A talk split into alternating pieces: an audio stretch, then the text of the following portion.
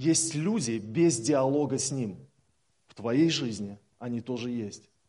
Доверяй Господу больше, чем этим людям.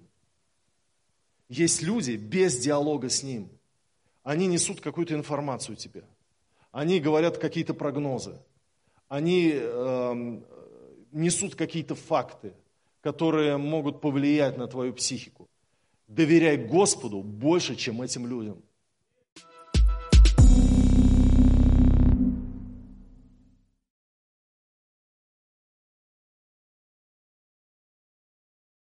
Я сегодня буду проповедовать на тему встречи со Христом. Встречи со Христом. И вначале я хотел бы рассказать о, об одном человеке, которого звали Мартин Бубер. Это очень известный философ, экзистенционалист, человек еврей с богатым вот, э, внутренним миром, меня очень сильно коснулось его произведения, которое называется «Я и ты». Он написал это произведение, он сам по себе еврей, иудей, хасид. Он э, говорил о том, что центральным понятием философии является диалог. Мы живем в мире, где мы можем все измерять двумя системами. «Я и ты» или «я и оно».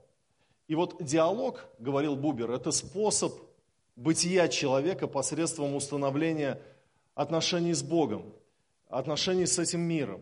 И он говорил о трех э, видах сфер, где мы можем строить отношения. Это отношения с природой, жизнь с природой, жизнь с людьми, я и ты диалог, и жизнь с духовными существами, то есть вот э, на самом деле с Богом.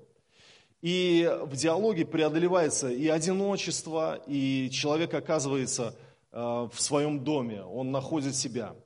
Так вот, я хотел бы вот оттолкнуться от этой мысли, что мы, как христиане, мы можем также жить э, либо в системе «я и оно», христианство, церковь, э, явление такое, как вот учение Христова, или мы можем жить в диалоге «я и ты», находить себя в личности Иисуса Христа. Одного исследователя Африки – вели через непроходимые джунгли. И у него появились сомнения, и он спросил проводника, это путь? А проводник ответил, здесь нет пути, я есть путь. И вот держаться Иисуса – это единственная гарантия, что мы пройдем через все и достигнем цели, и пройдем до конца. Мы с Даной были в Москве, где вот я учил на библейке, и у нас было время, посмотреть Москву, побыть там. Она не видела Москву, и я ее взял с собой. Половину дня я пребывал значит, на семинарах, а потом мы вот э, гуляли по Москве. И мы были в Третьяковской галерее, в новой Третьяковской галерее смотрели работы художников 20 века, а потом мы так насмотрелись, так насладились вот этим искусством, что мы, когда смотрели, мы забыли о том, что мы голодны, а потом вспомнили резко, когда вышли из этого здания и захотели найти кафешку. Мы уже знали, какую кафешку. Я вбил значит, там, в телефон, в одно из приложений. И мы пошли. И нужно было идти всего лишь километр. Но мы шли долго, и мы прошли уже два с половиной километра, и, и вот вся эта линия вот ведет и ведет и ведет нас, и конца и края нет, и я не пойму, что происходит, какое-то заблуждение. Мы, мы впали в заблуждение, так сказать. И э, стоим, и человек выходит из подземного перехода и увидел, что мы, видно, растерянные, и он подошел к нам говорит, а что вы ищете? Мы стали объяснять, а какой адрес? Мы стали говорить, и он показал нам вот рукой, куда идти и так далее. И слава Богу за этого человека, который проявил внимание и стоял с нами, вот разбирался, что нам нужно. И я хочу сказать, что вот, э, да, маршрутизация, электроника, она бывает подвозит, и часто выручают туземцы, часто выручают именно вот люди знающие, да. И вот э, то, что касается отношения с Богом. У каждого из нас есть дорожная карта, у каждого из нас есть знания, есть информация, пути. Но нам нужны встречи со Христом, живые встречи со Христом. Нам нужно выстраивать диалог с Ним, я и ты. А в Деяниях 24-22 у вас не будет этого текста, я просто хочу напомнить вам его. Когда апостол Павел, он был на суде, и Феликс, проконсул, наместник императора, он выслушивал его, так сказать, о его вере, то вот в переводе Кулаковых интересно написано в 22 стихе, 24 глава, 22 стих. Феликс, который был довольно хорошо знаком с путем, прервал слушание. «Я вынесу решение по вашему вопросу, когда придет командир полка Лисий», сказал он. То есть э, речь идет об учении христианском, которое называлось «путь». То есть, э, ну, о пути, о веротечении вашем, и я хочу послушать еще. И потом апостол Павел уже э, в 14 стихе апостол Павел здесь говорит, но могу признаться тебе, что я служу Богу отцов наших, держась того пути, который они называют сектой. То есть апостол Павел тоже о христианской вере говорил как о пути. И там вот иудеи как раз они подали вот эту жалобу, иск, и было разбирательство, и апостол Павел отвечал за это учение, которое называлось сектой, и называлось оно «путь». То есть христианское учение – это путь. Да, мы знаем, что христианское учение – это путь, но мы также знаем, что Иисус есть путь и истина и жизнь. Поэтому, друзья, нам нужно, чтобы в нашей жизни был диалог с путем, диалог со Христом, для того, чтобы нам не сбиться с пути – нам недостаточно знания маршрута. Нам нужны встречи с Иисусом Христом. У Савла, у апостола Павла были эти встречи. Когда он шел в Дамаск вязать христиан, он был настроен против, он преследовал христиан. И он еще не знал тогда Христа. Христос встретился на пути его, и он уверовал во Христа. Это была первая встреча Савла со Христом. Но этим встречи не закончились. Мы потом знаем, что апостол Павел уже апостол, он не, не преследователь Савл, он не фарисей иудей, он апостол христианской веры. И в Деяниях 18 глава 9-10 стихи мы читаем, «Господь же в видении ночью сказал Павлу, не бойся, но говори и не умолкай, ибо я с тобою, и никто не сделает тебе зла, потому что у меня много людей в этом городе». То есть мы видим еще одна встреча со Христом. Не только так, когда он обратился к Господу, встреча, и все, еще одна встреча. Потом во втором Тимофею 4,17 мы читаем, Павел говорит, я был в ужасном состоянии, все меня оставили. Господь же предстал мне и укрепил меня, дабы через меня утвердилось благовестие, и услышали все язычники, и я избавился из львиных челюстей. То есть апостол Павел говорит, что Христос явился мне, предстал мне. Вот, конечно, некоторые э, харизматы, они настолько на легкой ноге с Богом, что Господь им говорит, там, в какой магазин ходить, в какой не ходить, э, где сесть в зале в этом, где не сесть и так далее. Это, э, это не то. Почему? Потому что апостол Павел в своей встрече описывает как, как нечто, как некое явление, не как вот само собой разумеющееся, профанное, бытовое. Я спросил, он мне сказал и так далее. Поэтому э, он, он говорит, Господь же предстал мне и сказал мне. Он, он описывает эту встречу. Для него это ну, ценное, ценное переживание с Богом, которое у него было и которое он помнит. И встреча со Христом, она не должна быть одна. Встреч должно быть много. Если вы подумали, что в христианской вере встреча со Христом один раз происходит, когда я выхожу после призыва проповедника пригласить Иисуса в свое сердце, то это ошибка. Встреч со Христом должно быть много, не одна встреча. И вот в качестве э, того, чтобы ну, посмотреть на эту тему через какой-то библейский текст, я хочу предложить вам три евангельских эпизода в одной главе. Мы читать эту главу не будем. Было бы здорово, если бы вы ее прочитали дома. Марка 5 глава. Она очень легко читается, потому что она вся в чудесах Господа нашего Иисуса Христа. Но я вам расскажу, о чем там написано. О трех диалогах, о трех встречах людей со Христом, разных людей. И первая встреча, Марка 5 глава, начинается с того, что Иисус пришел в, стран, в страну Гадаринскую – и там был бесноватый, которого там, э, значит, цепями сковывали, но он разрывал цепи. Он жил там в пещерах, он был ужасом той местности. Люди боялись его, наверное, боялись детей выводить гулять, потому что вот такой вот одержимый у них жил человек. И Иисус встретился с этим гадаринским бесноватым и изгнал из него бесов стадо свиней. И мы читаем об этом, и знаете, это потрясающая встреча. Когда происходит встреча со Христом, всегда происходит что-то сверхъестественное. Когда происходит встреча со Христом, эм, Господь сильно действует, касается. И знаете, я хочу что сказать, что э, не всегда э, исцеление происходит, когда встреча со Христом. Чтобы вы поняли, да, здесь произошло освобождение, здесь произошло исцеление. Но всегда, когда происходит встреча со Христом, это какая-то метафизика. Это ты понимаешь, что ты с Богом разговариваешь, что у тебя есть диалог с Ним, диалог со Христом. Ты не просто молишься молитвами христиан, ты не просто пребываешь в молитвенном духе, в молитвенном состоянии. Это здорово, когда мы молимся все вместе. Это здорово, когда у нас я, я и оно тоже есть. И Бубер тоже говорил об этом. Я и оно должно быть.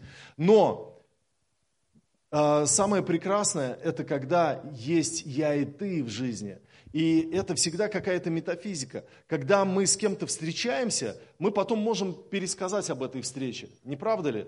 То есть, например, я встретился с, там, с человеком вчера, там, например, я встретился там, с Сергеем Романовым. И я могу вам рассказать о нашей встрече, о чем мы говорили, а, что было, какой диалог был, а что нового я узнал от этой встречи, что Сергей там получил через меня. И поэтому, как узнать, что я встречался со Христом? Ты это помнишь, и ты можешь об этом рассказать. Ты это помнишь, и ты можешь об этом рассказать. Очень просто, очень легко. И вот э, встреча с Гадаринским бесноватым э, происходит. И пришли люди, которым рассказали ну вот жители той местности, им рассказали, вот, этот сверхъестественный человек выгнал бесов из нашего Гадаринского бесноватого, отправил бесов в стадо свиней. И эти люди услышали об этой информации, а, услышали то, что теперь они лишены стада свиней, о том, что вот такие странные явления происходят у них. И написано в Марка 5 глава с 16 по 17 стихи, видевшие рассказали им о том, как это произошло с бесноватым и о свиньях, и начали просить его, чтобы отошел от пределов их. То есть эти люди сказали, уходи, нам этого всего не надо. Нам этого не надо. Э, эти люди, они услышали о Христе, а, услышали о том, что Он сделал. И вот истина, которую мы можем почерпнуть из этого диалога Иисуса с бесноватым, из этой встречи, из этого вообще вот дня в Гадаринской стране. Встреча со Христом может быть диалогом, а может быть слухом. В каком мире ты живешь? В мире диалога или в мире информации о нем? Многие христиане сегодня, они не живут в диалоге, они не живут в системе «я и ты», они живут просто в том, что они слышат – той церкви что-то произошло, а там проповедник вот что сказал, а там вот странное явление произошло. В церковном таком мире живут и слушают разные странные рассказы про стадо свиней, непонятно свалившиеся в море, про еще какого-то там пастора свалившегося, про, про, про еще что-то. И, и тогда вот в мире информации, когда ты живешь, ты должен понять, что этот мир э, ненадежный. Этот мир ненадежный. Нужно жить в мире диалога. Вот там есть реальность твоих отношений с Богом. Помните, когда женщина-самарянка стояла у колодца, Иисус с ней разговаривал, и она потом уверовала, потому что Он и рассказал ей все, что у нее было. И она побежала в город Самарийский и стала проповедовать о Христе. И говорит, я нашла того, кто мне рассказал все. Он пророк, он реально Мессия. И написано в той главе, в Иоанна 4,42, о женщине то и говорили, уже не по твоим речам веруем, ибо сами слышали и узнали, что Он истинно Спаситель мира Христос. То есть эти самаряне, они пришли посмотреть на Христа, они поговорили с Ним, и они говорят женщине, уже не по твоим речам веруем. Вы знаете, мы можем по чьим-то речам веровать. Мы можем на основании каких-то впечатлений, чьих-то знамений, чьих-то э, сверхъестественных заявлений веровать. Но когда у нас не будет личной встречи, личного диалога со Христом, то мы проигрываем, мы, мы не на надежном основании. Потому что мир слуха о Христе ненадежен. Мир слуха о Христе ненадежен. И вот эти люди, они выгнали, ну, то есть попросили Христа уйти с их территории. А, вы знаете, одно из предположений, почему человек отпадает от веры, от христианской веры, потому что он так и не встретился с ним. Потому что он был в фан-клубе, он был в христианской тусовке, но он не общался со Христом, у него не было жизни во Христе, со Христом. И потому что вера – это я и ты, это не я и оно, это я и ты. И, и дальше – а, мы читаем из этой встречи, что мы можем еще взять и увидеть. Марка 5, 18. «И когда он вошел в лодку, бесновавшийся просил его, чтобы быть с ним». И 19 стих. «Но Иисус не дозволил ему, а сказал, иди домой к своим и расскажи им, что сотворил с тобой Господь и как помиловал тебя». А, мы видим, что встреча не должна быть одной. Мы видим здесь.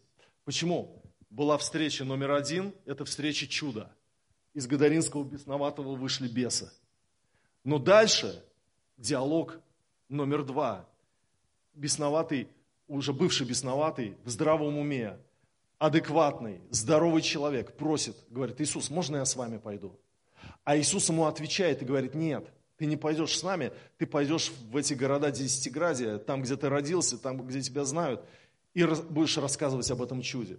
И вы знаете, Э, встреча не должна быть одной. Есть встреча как чудо, а есть встреча слова.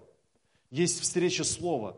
Господь направляет тебя, объясняет тебе путь. И не все твои желания исполняет, а учит тебя. Ты хочешь быть с ним, там, пойти с ним, вот как этот э, бывший бесноватый, а Господь говорит, нет, ты пойдешь туда. То есть Господь, Он корректирует твои желания. Это так, это так здорово, что у нас может быть вот это водительство Божье в нашей жизни. Я помню, ко мне на консультацию, на консультацию пришла неверующая девушка. Она пришла, потому что ей сказали, что я психолог. И она пришла ко мне в офис, и она говорит, здравствуйте, вот мне сказали, что вы психолог. Я говорю, ну, э, можно и так, конечно, сказать, я пастор, но я могу проконсультировать по вашей проблеме. Она стала рассказывать о своих отношениях, о том, как она живет в общежитии, как ей тяжело, как не хватает денег, как тот, который был, он перестал там помогать финансово, а тот, который есть, она в нем не уверена. И вот, вот это все она рассказывает и рассказывает. И по мере того, как она больше и больше рассказывает, во мне слово горит к ней. Слово из Псалма 31, 8 стиха «Вразумлю тебя, наставлю тебя на путь, по которому тебе идти, буду руководить тебя, око мое над тобою». У меня слово тебе нужен руководитель. Тебе нужно не просто вот сейчас вот одно решение от всех твоих вопросов. Тебе нужен тот, кто каждый день будет тебя руководить. И я просто, а, когда пришла а, очередь мне говорить, я сказал ей это, знаешь, я чувствую в своем сердце, что тебе нужен, нужен руководитель, нужен тот, кто будет советовать тебе, вести тебя, а, направлять тебя. Тебе нужен Христос. И я начал ей говорить о Христе, и потом мы вместе с ней помолились. Итак, вот эта Гадаринская встреча Иисуса бес, бесноватый. Пятая глава продолжается. Иисус идет, переплывает, э, переходят они через э, это озеро, и дальше э, новая встреча. И эта новая встреча с Иаиром. Иаир приходит к Иисусу. Марка 5 глава с 22 по 24 стихи. И вот приходит один из начальников синагоги по имени Иаир, и увидев его, падает к ногам его и усильно просит его, говоря, дочь моя при смерти, приди и возложи на нее руки, чтобы она выздоровела и осталась жива. Иисус пошел с ним. За ним следовало множество народа и теснили его. Вот мы видим, Иаир приходит, у него дочь при смерти. Это, это очень тяжелая ситуация в жизни. Иаир просит Христа, приди, исцели мою дочь. И вы знаете, Иисус идет в его направлении. Иисус идет в его направлении. Мы порой сомневаемся, что когда мы встречаемся со Христом с просьбой о чем-то, мы говорим Ему, сердечно изливаем свою просьбу, нам кажется, что Иисус не будет идти в направлении этой нужды. Но Иисус не такой. Он идет туда, куда ты его просишь идти к той боли, о которой ты говоришь, к той проблеме, о которой ты говоришь. Когда ты просишь Иисуса, знай, что Он идет по твоей нужде в твоем направлении. Пусть это будет твоим твердым э, знанием. Пусть сатана не сможет выбить из тебя это откровение. Иисус заинтересован помочь тебе. Иисус заинтересован решить твою проблему. Он идет в твоем направлении. Мне очень нравятся э, стихи из послания к римлянам апостола Павла, 10 глава, э, где написано, э, что потому что один Господь у всех, и иудеев, и у еленов, богатый для всех, призывающих Его. Ибо всякий, кто призовет имя Господня, спасется. Да, мы читаем это об онтологическом спасении, о вечном спасении, спасении духа, души. Но речь идет о спасении и из любой ситуации. Он богатый для всех призывающих Его. Ибо всякий, кто призовет имя Господня, спасется. Но что-то стало происходить. И Аир попросил Иисуса идти в его дом, исцелить дочь. Они идут. Но что-то произошло вмешалась еще одна ситуация. А, одна женщина, которая была больна, 12 лет страдала кровотечением, она коснулась одежды Иисуса. Мы о ней попозже поговорим. Но я хочу, чтобы мы сейчас почувствовали Иаира, чтобы мы ощутили его психологию, чтобы мы могли э, почувствовать его в тот момент, когда Иисус отвлекся от пути к нему домой. Они идут домой, но вдруг остановка. Иисус говорит, кто коснулся меня? И там, кто тебя мог коснуться? Здесь все тебя касаются, все, все теснят. Он, нет, нет, кто-то коснулся. Там женщина потом идет. А Иаир, он стоит и понимает, что задержка во времени, что Христос сейчас остановился, что сейчас он разговаривает с другим человеком, кто-то другой исцелился – кто-то другой украл мое время, влез вне очереди. Моя дочь умирает. Что происходит? Ну быстрее бы. Хорошо, что женщина исцелилась, да, но у меня дочь умирает. У него все мысли о своей дочери. И вы знаете, вот что мы можем сказать а, об этом? Время задержки. В нашей жизни бывает время задержки.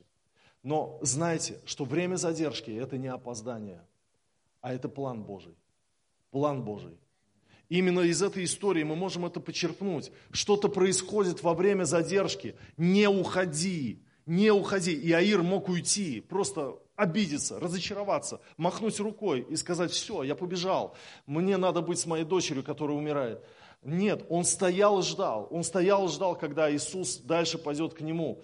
Э, некоторые люди уходят из церкви, уходят от Господа, потому что не дождались своего чуда какого-то, да, не дождались того, чтобы Иисус помог в нужде. Но я вам хочу сказать, что настоящая вера ждет. Что настоящая вера ждет. Задержка происходит. Это не опоздание, это план Божий. И дальше в 35 стихе мы читаем, когда он еще говорил сие, приходят от начальника синагоги и говорят, дочь твоя умерла, что ты еще утруждаешь учителя? Это самое страшное, что может произойти, услышать такую информацию. Приходит и говорит, дочь твоя умерла, что ты утруждаешь еще учителя? И Христос, конечно, вмешался и говорит, не бойся, только веруй. Тот час сказал, да, вот остановил поток этого негатива. Но я просто хочу взять это как заметку здесь. Есть люди без диалога с Ним. В твоей жизни они тоже есть. Доверяй Господу больше, чем этим людям. Есть люди без диалога с Ним. Они несут какую-то информацию тебе. Они говорят какие-то прогнозы. Они э, несут какие-то факты, которые могут повлиять на твою психику. Доверяй Господу больше, чем этим людям. Я не понимаю, почему люди уходят из церкви во время кризиса. Дело в том, что нужно наоборот быть там, где ты можешь быть с Господом. В Псалме 26, 5 написано, «Ибо Он укрыл бы меня в скинии своей в день бедствия, скрыл бы меня в потаенном месте селения своего, вознес бы меня на скалу».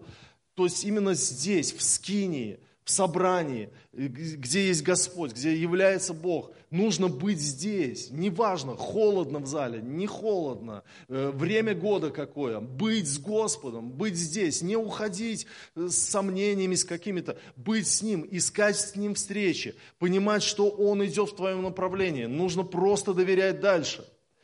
И Иисус будет спасать твою веру от негативной информации. Иисус повернулся и тотчас сказал, не бойся, только веруй. Важно, чтобы его слово было услышано посреди голосов людей. И Аир стоял, и голоса, голоса, говорящие ему. Не, ходи, э, не утруждай учителя, дочь твоя умерла, все, давай готовить похороны, да, да, да, да, да, да. разные голоса. Он слышит, слышит, может быть, голос тетки своей, голос племянницы своей, голос соседа своего. Он слышит эти голоса. И между этих голосов есть голос Иисуса, который говорит, не бойся, только веруй. Очень важно, очень важно слышать, что Господь говорит во время кризиса.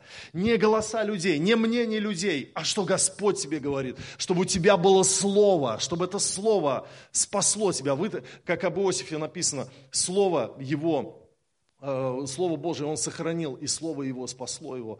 Э, вот очень важно нам иметь Слово от Иисуса, как аргумент, как якорь, за который ты будешь держаться, чтобы пройти трудное время. Это очень-очень важно. И теперь женщина, 12 лет страдавшая кровотечением, она, она тоже здесь, в этой пятой главе Марка. Еще один диалог, еще одно «я и ты», еще одна встреча. Эта женщина, она не должна быть, была с людьми. По закону она должна очищаться, сидеть дома, никуда вообще не ходить, потому что от прикосновения к ней человек становился бы нечистым. 12 лет страданий. И написано, 26-27 стихи, она много потерпела от многих врачей, истощила все, что у нее было, и не получила никакой пользы, но пришла еще в худшее состояние. Услышав об Иисусе, она подошла сзади в народе и прикоснулась к одежде Его. Встреча со Христом намного важнее, чем встреча со специалистами – слово, которое говорит тебе Христос, намного важнее слов профессионалов и специалистов. Так важно это понять. Слово, которое говорит Христос, оно важнее, оно ценнее. Встреча со Христом намного важнее, чем встреча со специалистами. И мы видим в этой истории то, что женщина, она преодолела кризис непринятия своего состояния и пришла ко Христу все равно. А, у многих есть комплекс неполноценности своей натуры перед Господом. И мы боимся говорить с Богом о том, что есть на самом деле.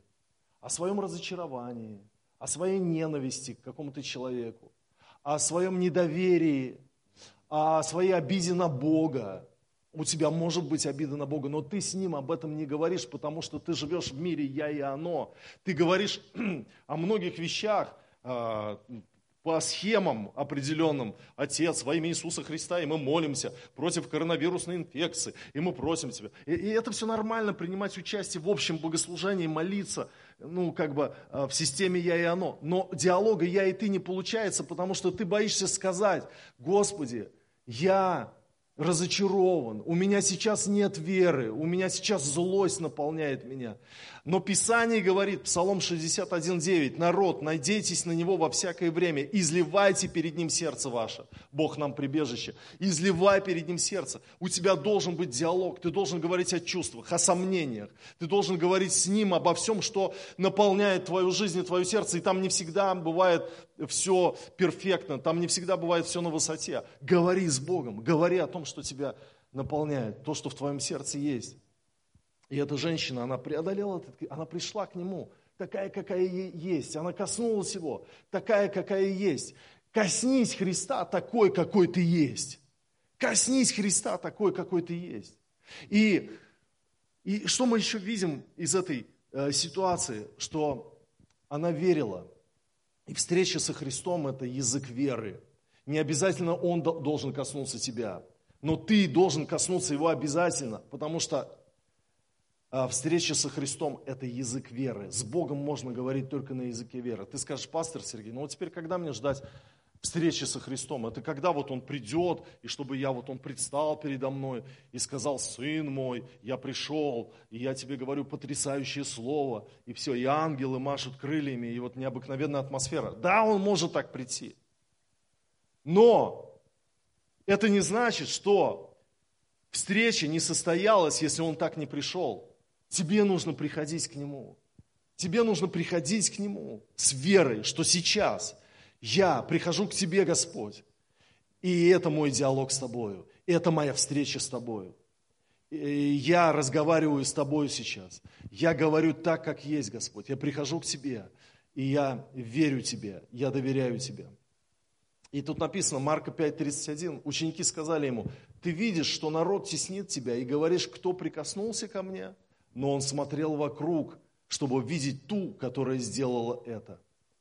Встреча со Христом – это не толпа вокруг Него, это твое прикосновение к Нему. Я и ты, диалог, встреча. Я верующий, когда в моей жизни есть я и ты, а не только я и оно. Встреча со Христом. Встреча со Христом, она так нужна, она так важна. И поэтому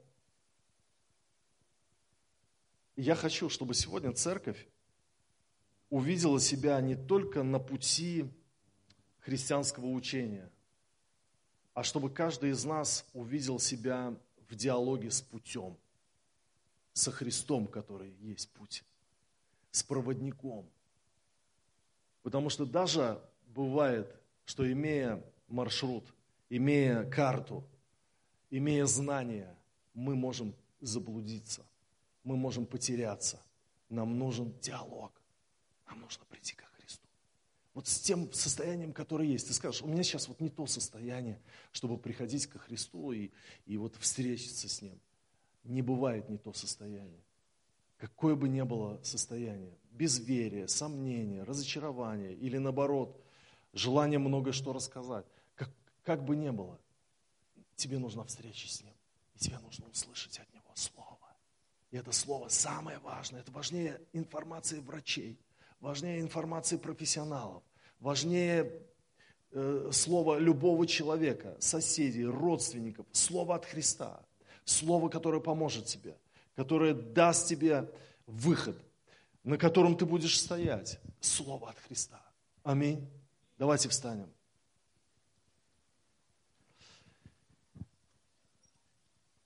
У нас сегодня будет причастие. Я верю, что это тоже встреча со Христом. Я бы хотел, чтобы мы настроили сейчас свое сердце. Во время причастия у нас будет коллективное поклонение. Мы стоим перед Ним, перед Агнцем, мы поем Ему хвалу, мы славим Его за то, что Он отдал свою жизнь за нас. Но также в этой толпе людей, я и Он, мы стоим вдвоем. Так же, как в истории с Гадаринским бесноватым, там были люди – но этот Гадаринский, бесноватый, он не видел людей, он не, не видел толпы, он видел себя и Христа. Так же, как и Аир, и там было множество голосов, но он в этом множестве голосов и событий смотрел на Христа и слышал от Христа Слово. И он получил чудо в свой дом. Его дочь исцелилась. Так же, как эта женщина, 12 лет страдавшая кровотечением, она видела множество мужиков, сильных, здоровых, окружающих Христа.